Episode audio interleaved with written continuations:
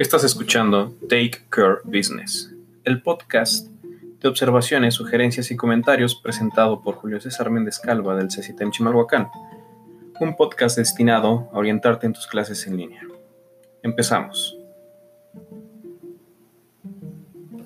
Hola, bienvenidos a este podcast donde vamos a ver algunos temas relacionados a las clases en línea que estamos tomando dentro de esta pandemia y la cuarentena. Bueno, eh, me gustaría primero que este podcast eh, recordáramos una parte principal de las prácticas que están realizando. El objetivo es que ustedes recuerden al escuchar este podcast las instrucciones que yo les he dado. Además, me gustaría también hacerles algunas sugerencias en cuanto a los archivos que ustedes pueden subir, así como alguna de las eh, actividades que ustedes pueden manejar dentro de esta misma clase. En fin. Recuerden que yo les había comentado que íbamos a realizar una clase en la plataforma Edmodo, en la cual van ustedes a implementar un curso de algo en lo que se especialicen o sean expertos. En este caso, lo que me interesa a mí es que ustedes manejen una diversidad de herramientas de apoyo visual, auditivo también, el cual eh, les permita a sus estudiantes pues poder comprender lo que ustedes quieren enseñar. En el caso de un alumno que quiera manejar un ejemplo de cómo crear buenos apuntes, pues la importancia de que tú ejemplifiques la creación de ese apunte va a constar en la manera en que tú lo demuestres visualmente. ¿sí? ¿Y a qué me refiero con esto?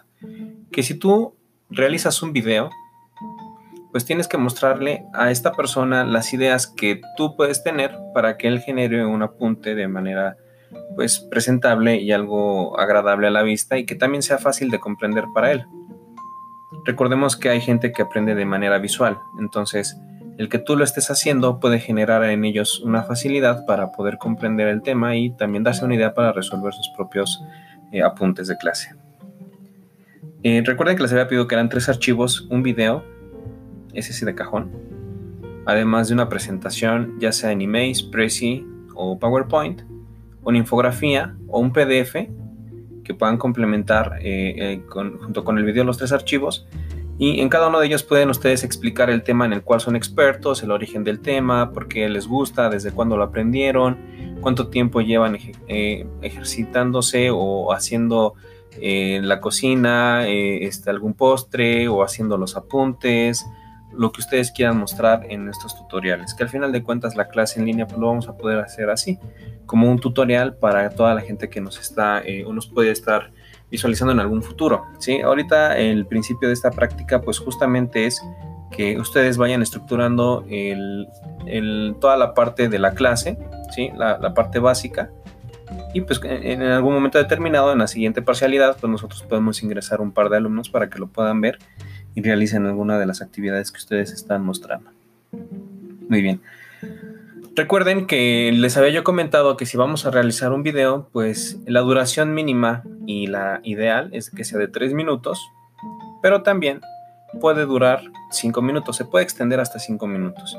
¿Y esto a qué se debe? Bueno, eh, mientras menos tiempo tú ocupes para explicar tu tema y lo hagas de una manera eficiente, pues mucho más fácil va a ser para esta persona prestar atención comprender lo que tú le estás diciendo. Pero si tú comienzas con dar una explicación y pones una intro muy larga y empiezas a hacer cosas que no están alineadas a, la que, a las cuestiones pedagógicas dentro de una aula virtual, pues entonces eso que va a generar que pues aborte eh, la misión, es decir, deje de visualizar tu video, no le interese y pues se enfoque en otras cosas.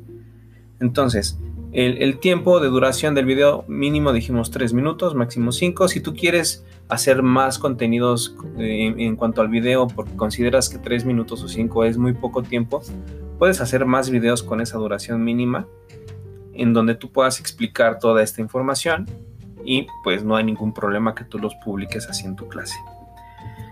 Muy bien, eh, el manual que tú puedes realizar en formato PDF, pues ahí es donde tú puedes explicar a manera más detallada en un documento todo el proceso completo y con los pormenores mejor explicados para que esta persona que está tomando tu curso pues pueda comprender mejor y se pueda respaldar de ese documento y así realizar sus actividades.